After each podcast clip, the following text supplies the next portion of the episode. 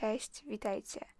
Dużo się teraz słyszy o tym, że osoby pokazujące siebie, jak i swoje życie w internecie nierzadko podkręcają rzeczywistość. Zdarza się tak, że najzwyklejsze rzeczy koloryzują do tego stopnia, że nam, odbiorcom, wydaje się, że robią coś niesamowitego. I jakby nie ma się czemu dziwić, ponieważ większość ludzi chce się pokazać z tej jak najlepszej strony. I nie ma nic w tym złego, dopóki jest to jakby rzeczywiście ta twoja lepsza strona. Gorzej, kiedy jest to wykreowana strona, czy w ogóle osoba, taka, która ma być rzekomo idealna. Dlaczego o tym mówię? Ponieważ widzę nieraz, jak naprawdę młode osoby porównują się z tymi niby idealnymi osobami, zapominając o tym, że jesteśmy w sumie tylko i aż ludźmi, którzy mają prawo mieć gorszy czas nie zawsze być w stuprocentowo idealnych, co w sumie nie da się być idealnym, ale właśnie ten świat trochę tak pokazuje i próbuje nam wmówić, że się da. Oczywiście super jest dążenie do ciągłego rozwoju, ulepszania siebie, em, swoich mocnych stron, dopracowania nad słabymi stronami, rozwijania swoich umiejętności. To jest wszystko super, żeby piąć się cały czas do góry, ale nie da się osiągnąć tego stopnia idealności. I jak mam być szczera, to ostatnio uderzyła mnie sztuczność w social mediach.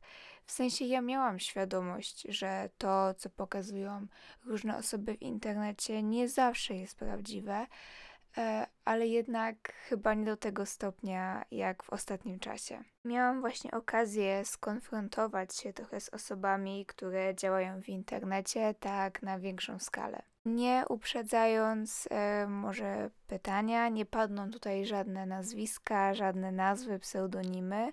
E, pozostawię to Wam w niewiedzy, e, tylko po prostu, bo nie chodzi mi o te konkretne osoby, tylko chodzi mi o sam fakt.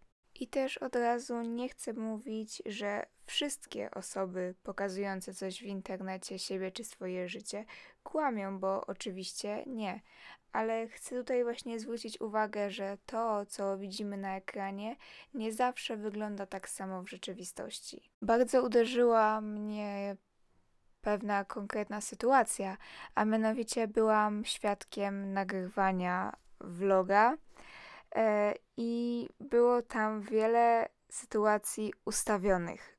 I jakby nie byłoby teoretycznie nic w tym złego, gdyby nie to, że one są nam, odbiorcom, sprzedawane pod tytułem spontaniczność.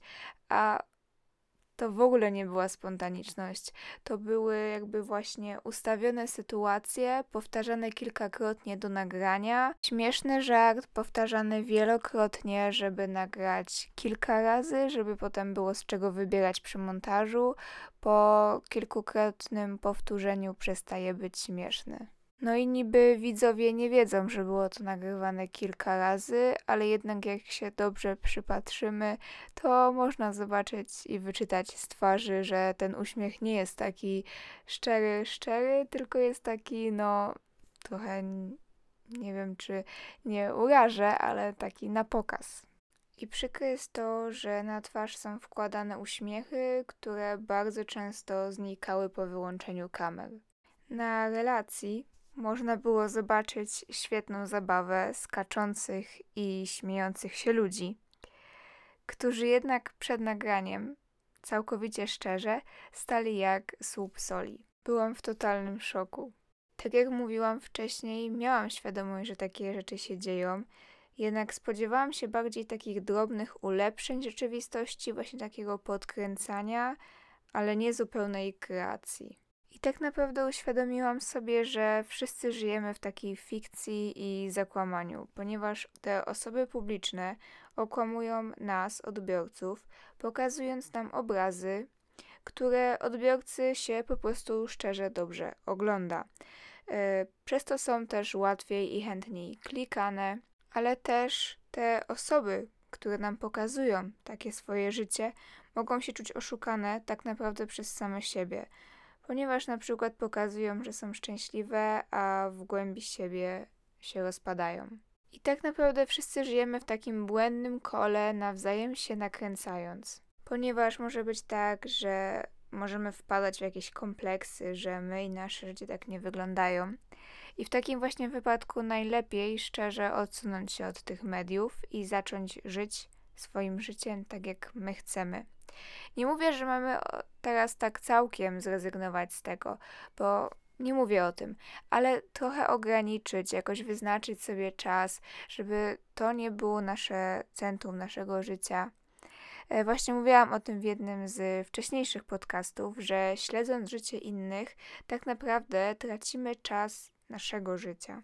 Jeśli ktoś jeszcze nie przesłuchał, to serdecznie Was zapraszam. I właśnie, żeby teraz nie było, że mówię, że wszystkie osoby w mediach kłamią, bo to nie jest prawda. Jest wiele szczerych i autentycznych osób, które pokazują w rzeczywistości, jak wygląda ich życie, ale chciałam właśnie podzielić się z Wami tymi moimi spostrzeżeniami oraz w pewien sposób ostrzec przed tym cholernie krzywdzącym porównywaniem się z innymi. Jeśli już koniecznie chcesz się porównywać, to rób to tylko, ale ze sobą wczorajszym, by starać się właśnie być lepszą wersją siebie, ale właśnie lepszą wersją siebie, a nie innych. Lepszą, czyli tak najbardziej, czyli właśnie taką bardziej szczerą i autentyczną, bardziej w zgodzie ze sobą. I to tak naprawdę wszystko, czym chciałam się podzielić w dzisiejszym odcinku. Bardzo dziękuję Wam za wysłuchanie. Serdecznie zapraszam Was do moich innych odcinków i do usłyszenia w następnym podcaście.